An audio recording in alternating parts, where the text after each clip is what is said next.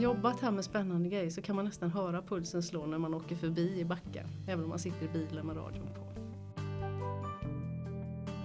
Välkommen till det tredje avsnittet av Salgrenska podden med mig, Anders Goliger. Bristen på operationssjuksköterskor och andra specialistkompetenser lyfts ofta fram i debatten som en anledning till landets vårdköer. Sjuksköterskornas löner och arbetsmiljö, det är en annan av vårdens verkligt heta frågor. Och i debatten lyfts också ofta fram sjuksköterskor som väljer att lämna den offentliga vården för bättre betalda jobb i privat sektor. Idag träffar vi operationssjuksköterskan och vårdenhetschefen Katarina Melbin för att prata om de här brännande frågorna. Katarina lämnade faktiskt Sahlgrenska universitetssjukhuset och gick just till en privat vårdgivare. Men efter några år valde hon att komma tillbaka till oss på Sahlgrenska. Varför? Ja, det ska jag ta reda på idag. Välkomna till Sahlgrenska podden.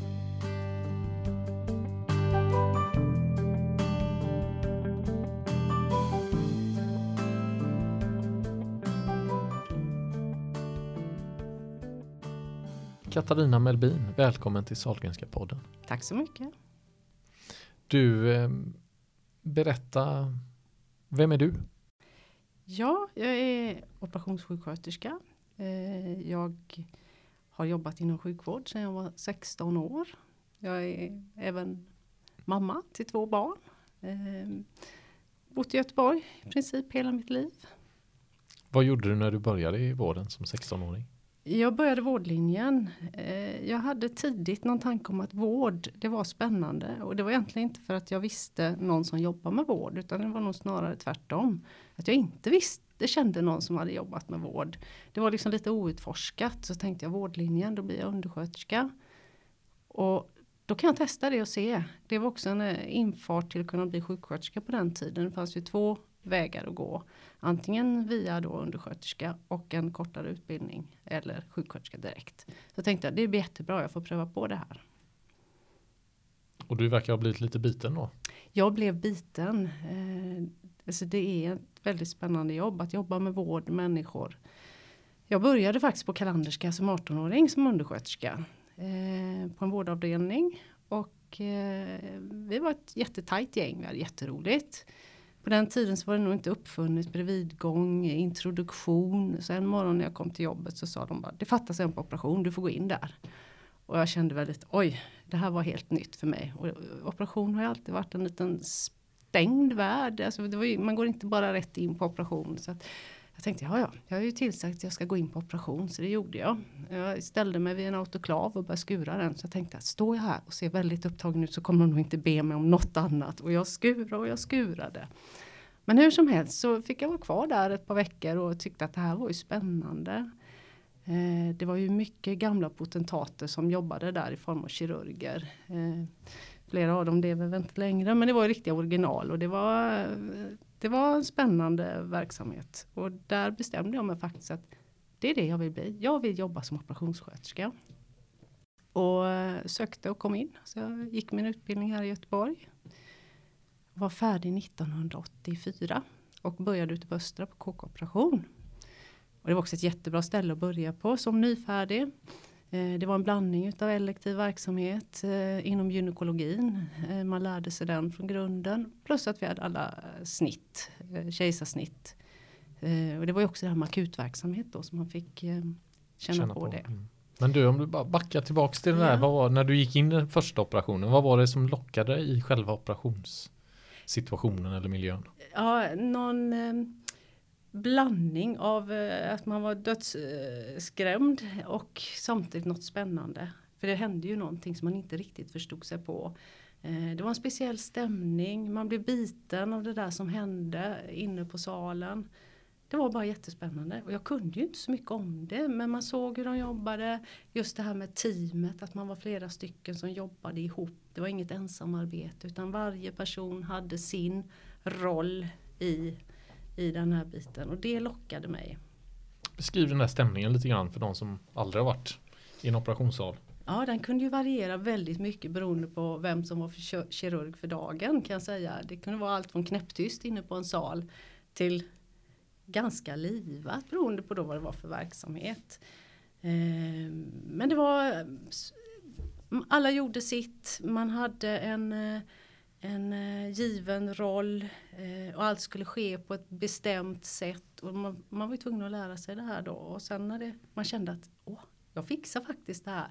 Det är ju det som var det roliga. Att alla var nöjda och glada och man liksom ändå kände att åh, det här har jag fixat. Du var duktig också då kanske? Det vet jag inte. Inte, inte så. Eh, alltså jag var ju väldigt grön. Så man var glad att man överlevde dagen. Så kändes det då. Eh, men det var ju ändå där som jag fick att ja, det är det här jag vill göra. Så att jag jobbade inte där speciellt länge utan jag, det blev ett par månader. Men jag fick liksom smak för det här då. Och sen pluggade du vidare och hamnade på KK så småningom som färdig operationssköterska. Ja, precis. Och har varit på Sahlgrenska i då en massa år sedan dess. Sen 84. Mm. Med ett avbrott då på nästan fyra år. Och vad gjorde du då? Då flyttade jag över till Kalanderska. Under min tid på, på Sahlgrenska så har jag ju gått igenom ganska många eh, olika delar. Jag började 86 på kirurgen eh, och då var ju transplantation i sin linda. Njurar hade man ju transplanterat länge men leververksamheten var ju ganska ny. Och det var också otroligt intressant för oss sjuksköterskor. Alltså det var en ny metod men det var ju mycket som var nytt. Hur gör vi? Hur, hur gör vi med organ? Hur klär vi de här patienterna? Det var jättestora operationer på den tiden. Eh, det krävdes en helt annan uppställning än vad det gör idag. Eh, när det kanske då är lite mer rutin än vad det var då. Eh, så jag vet att jag, jag var lite inne på att bli anestesisköterska ett tag där. Men när det väl kom till skott och jag hade sökt och kommit in så jag kunde liksom inte riktigt lämna det här för det var, det var väldigt roligt. Det var lite pionjäranda på den tiden också då. Så att, eh, eh, jobbat mycket med det och sen har jag haft många olika roller eh, i form av sektionsledare, biträdande vårdenhetschef och vårdenhetschef. Så man har gjort väldigt mycket olika saker. Men du, du vid någon punkt så lämnade du då och började på Kalanderska. Mm. Eh, lite blev det att jag började fundera lite på mig själv. Och, eh, jag har varit inom den här världen så pass länge. Man, jag ville känna hur gör man i en annan organisation? Hur löser man problem? Jag kände lite tröghet i vissa frågor. Det är en stor organisation. Så det är långt ibland till eh, från idé till beslut. Eh, jag tänkte jag måste pröva och se hur är det någon annanstans? Hur gör man där? Och inte då bara byta ledningsgrupp eller verksamhetsområde här på Sahlgrenska utan nej men jag vill testa, se vad, hur, hur fixar jag det att komma ut i en annan värld? Eh, eh, för här har man ändå sitt kontaktnät. Eh, har jag ett problem så ringer jag en kollega någonstans eller hur gör du med det här och hur tänker du och hur ska vi lösa de här frågorna. Så det var lite för att utmana mig själv och, och se lite annat tanken var ju att jag skulle lära mig något annat och se något annat. Och hur var det då? Ja, men det var ju annorlunda. Eh, jag har haft jättetrevliga år. Eh, varit med och fått ta fram ett nytt sjukhus och bygga upp nya verksamheter.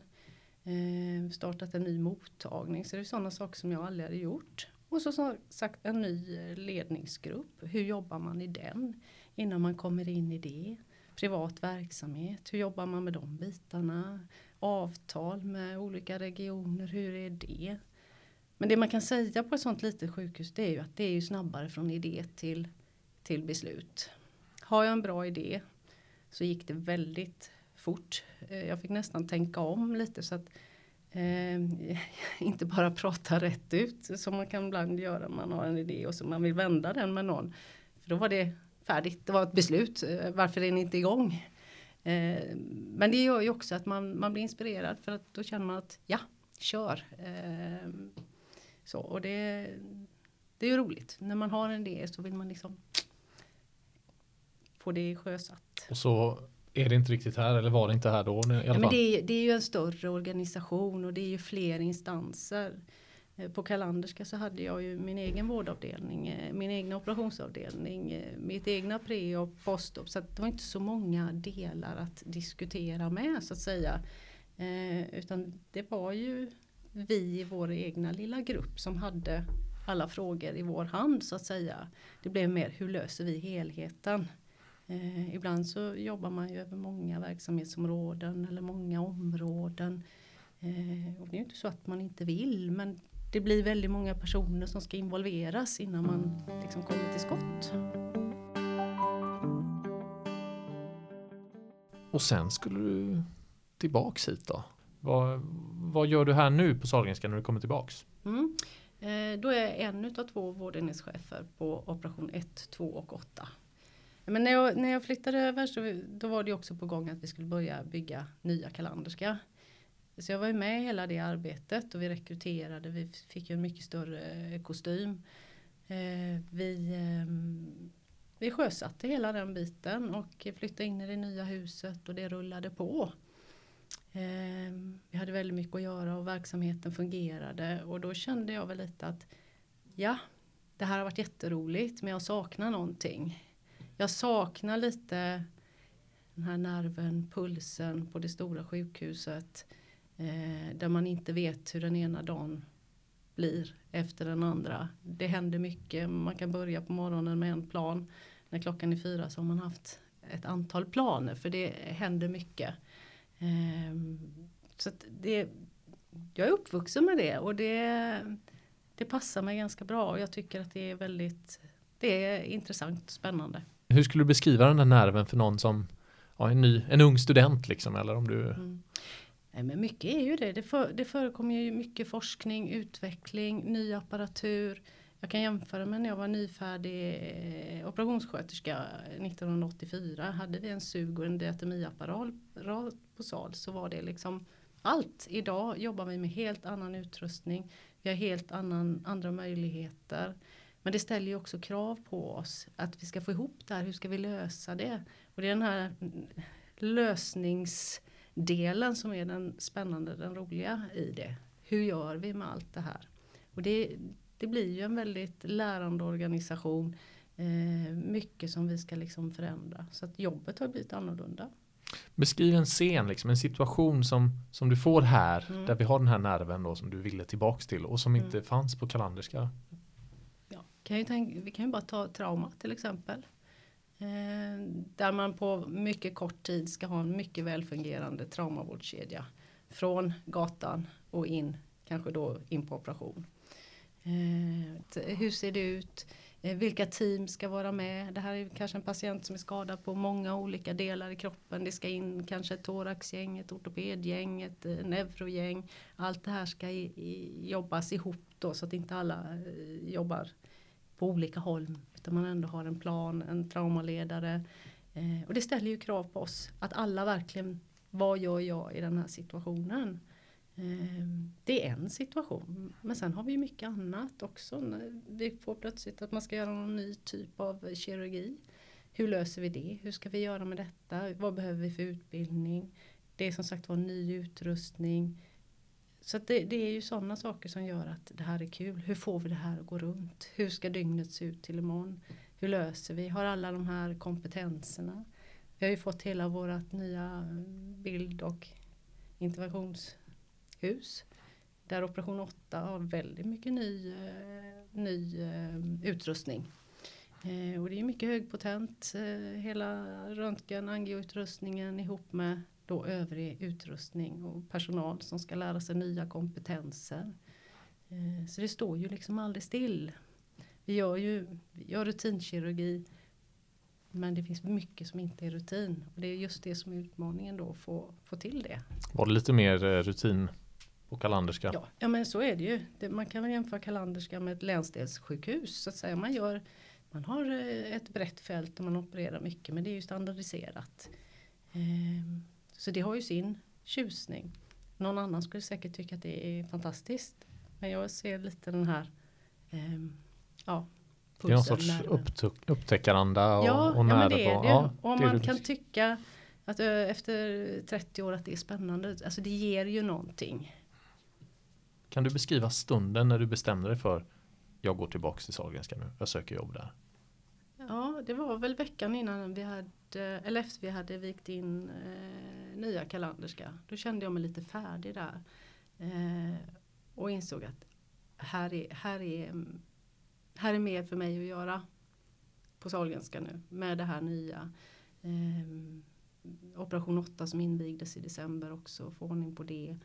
Eh, ihop med alla andra då naturligtvis. Det hänger ju inte på en person. Men att få vara med och jobba med dem. eh, bitarna. Det kändes mer lockande än att jag tycker om att dra, dra igång nya saker. Jag är kanske inte den förvaltaren för min tjänst övergick ju mer i en förvaltarroll på Kalanderska.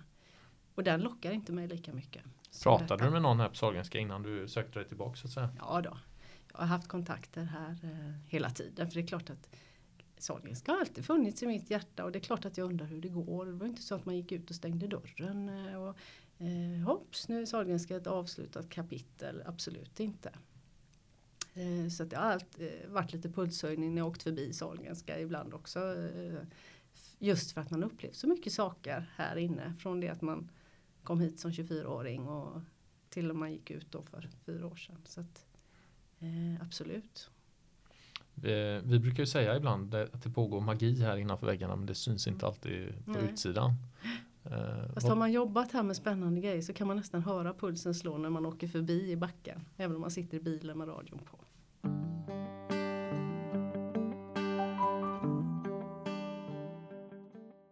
I mars 2018 hade Sahlgrenska universitetssjukhuset 5124 sjuksköterskor anställda och av dem var 258 just operationssjuksköterskor. Det senaste året har antalet operationssjuksköterskor minskat med tre personer på Sahlgrenska. Den genomsnittliga lönen för en allmänutbildad sjuksköterska ligger idag på 29 601 kronor på Sahlgrenska universitetssjukhuset och för specialisterna är lönen i snitt 34 500 kronor. Till detta kommer tillägg för obekväm arbetstid och en sjuksköterska som jobbar natt får utöver OB-tillägget också en särskild tidskvotering som gör de timmar som man arbetar på natten lite mer värda.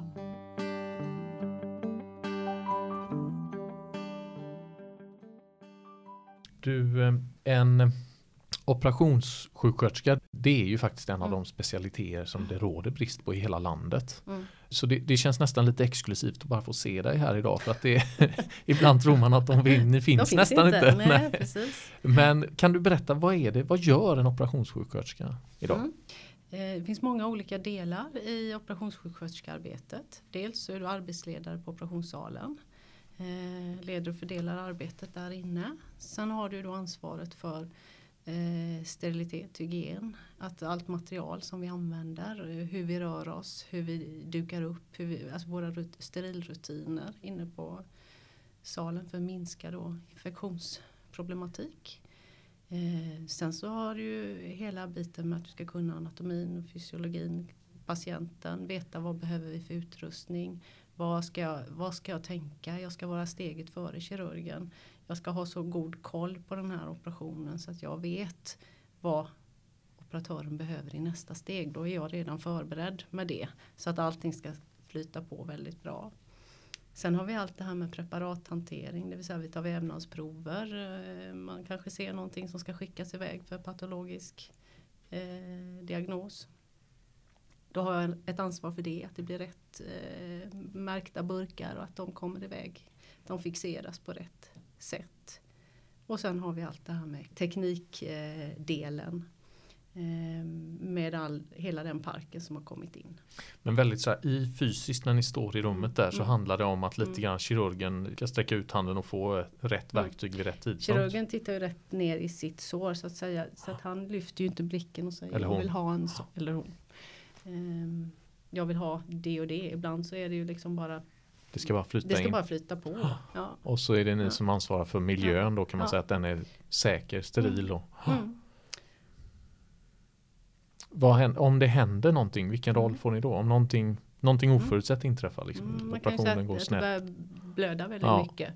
Eh, då har man ju allt det här med mm, dukar, att du kanske behöver få in Eh, mycket dukar för att packa en buk. Eh, du kan behöva in mer instrument. Det kan vara allt från kärlklämmare till eh, specialutrustning av olika slag. Det beror lite på vad det är för fel eller vad det är som har hänt. Och sen, man kanske har börjat med en laparoskopi och så går något snett. Då behöver man plötsligt konvertera patienten, det vill säga att man öppnar ett större snitt. Då behöver man in nya grejer och allt det där ska ju gå fort och det ska funka i en akut situation då återigen då så det är ju alla på salen, undersköterska, narkossköterska, kirurgerna. Det är det här teamet på sal som eh, ska funka ihop. Är du rädd någon gång när du opererar? Nu är inte jag på sal själv eh, speciellt mycket men eh, nej, nej, det är jag inte, inte rädd det är jag inte. Och det beror ju på att jag vet att jag har så bra omgivning. Alltså det finns just det här med kompetenserna runt att alla kan sin, sitt jobb. Jag vet när man började som eh, operationssjuksköterska för många år sedan så man var helt beroende av att man hade en, en stadig undersköterska vid sin sida. Jag vet jag stod många gånger och tänkte jag fick upp sterila grejer, undrar vad jag ska ha det här till. Eh, och då var det en undersköterska som, jo den tar du sen, sen ska du ha den och den ska du så. Och det var man ju oerhört tacksam för. Så att det är ju det här att vara ett team där man kan lita på varandra och jobba ihop.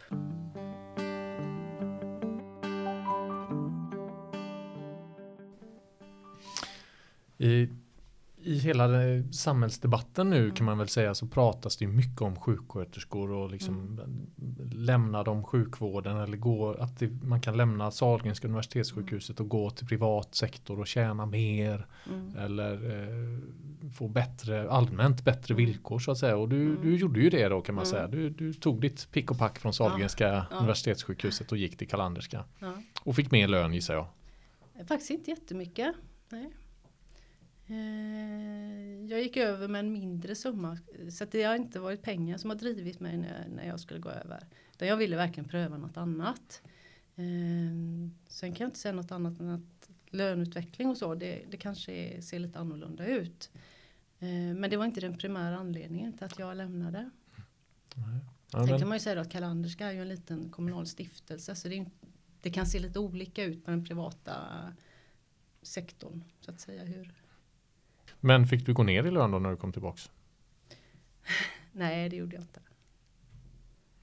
Så stäm, det stämmer inte riktigt då kanske det här att det, du fick inte så mycket mer när du lämnade och du fick inte, behövde inte gå ner när du kom tillbaks. Så. Nej, hur går det ihop? ja, med den där ja, bilden av ja. att det är så ja, men, men, men, låga löner. Om man tittar på lönerna så kan man väl säga som så att eh, för det första så anställde vi inga som var helt nyfärdiga. Så det, det gör ju också någonting om man tittar på vilket spann man har på lönerna. Eh, på kalanderska menar du? Ja. Mm. Tittar jag på de som är oerhört eh, kompetenta, drivande, som ligger överst bland våra lönekriterier så att säga då. Så ligger de på ungefär samma som på kalanderska. Jag skulle vilja säga att me mellanskiktet där eh, ligger en bit upp på kalanderska till exempel. Så att eh, det, det skiljer men eh, inte över hela, eh, hela spannet. Det gör det inte. Vad, vad tjänar en, en, av våra skickligaste då, den, som du jobbar med? Det kanske är en ofin fråga så men. Nej men då, då ligger du på 40 plus. Vad tycker du om hela den här debatten om sjuksköterskelöner i samhället? För den är ju, den är ju jättehet också. Ja men den, den är jätteviktig. alltså jag skulle vilja se att lönerna kom upp lite grann. För det är ju en, en anledning till att en del lämnar. Eh, inte alla, absolut inte. Men, men det finns ju många som har jobbat länge där man skulle vilja göra större eh, justeringar. Vi, vi har ju våra potter eh, men vi har inte riktigt lyckats eh, justera upp så som man skulle vilja göra. När du inte är nyfärdig längre, så att du har jobbat en 3-4 år eh, och är specialistsjuksköterska och ändå ligger så pappa som man gör. Där skulle jag vilja se att vi, man fick en högre utväxling. För det är väl lite där som vi tappar ibland då. Folk som har jobbat 5-6 år eh, och skaffat sig en fantastisk utbildning, utbildning här. här. Mm. Eh, för jag säger, det finns inget bättre ställe att börja på. Har man gått igenom våran verksamhet ett par år så har du verkligen eh, då är du väldigt kompetent. Och där skulle jag ju vilja se att vi kunde så att man gjorde en lite snabbare. Du ska inte behöva jobba 30 år innan du känner att du är, eh, har en hyfsad lön så att säga. Hur går snacket ute hos dig och dina kollegor? Alltså det, det, blir ju mycket diskussioner kring lön. Eh, för det är många som har bytt arbetsgivare eh, de senaste åren. Eh, och det är klart att eh, eh, det påverkar så det är väl många som, eh, det, det, det diskuteras mycket. Samtidigt när jag hör mm. på dig så är det ju, det låter inte mm. som att det är lönen som har varit motorn i din utveckling Nej. fram och tillbaka så att säga i, från ja, hit Mm. till privat sektor och Mm. tillbaks. Det har inte varit din drivkraft. Nej, Nej eh, det ser ju olika ut för olika människor naturligtvis. Eh, men det, det är en sak som diskuteras mycket. Sen har det väl varit eh, att, att det har varit lite personal av och till. Eh, och då blir ju arbetsmiljön eh, lite hotad. Eh, och det, det är ju viktigt att man jobbar med den. För det är ju också en av de faktorer som gör att man vill vara kvar. Eh, så det är ju viktigt att värna den naturligtvis. Du, hur eh, den här sjuksköterskebristen, nu har vi pratat lite om operationssköterskor, men Mm. hur ser du på den? Är det en brist på sjuksköterskor i, på Sahlgrenska eller i samhället? Eh, alltså, jag kan ju bara se att det har varit svårt att rekrytera eh, specialistsjuksköterskor. Eh, på Kalanderska så rekryterade jag ju även grundutbildade sjuksköterskor. Och det, vi hade ju lätt för det. Så att jag, jag har svårt att se men jag, jag läser ju och jag hör ju att de verkar ha det ganska tufft på, på vårdavdelningarna. Ehm, precis som vi har med specialistsjuksköterskor.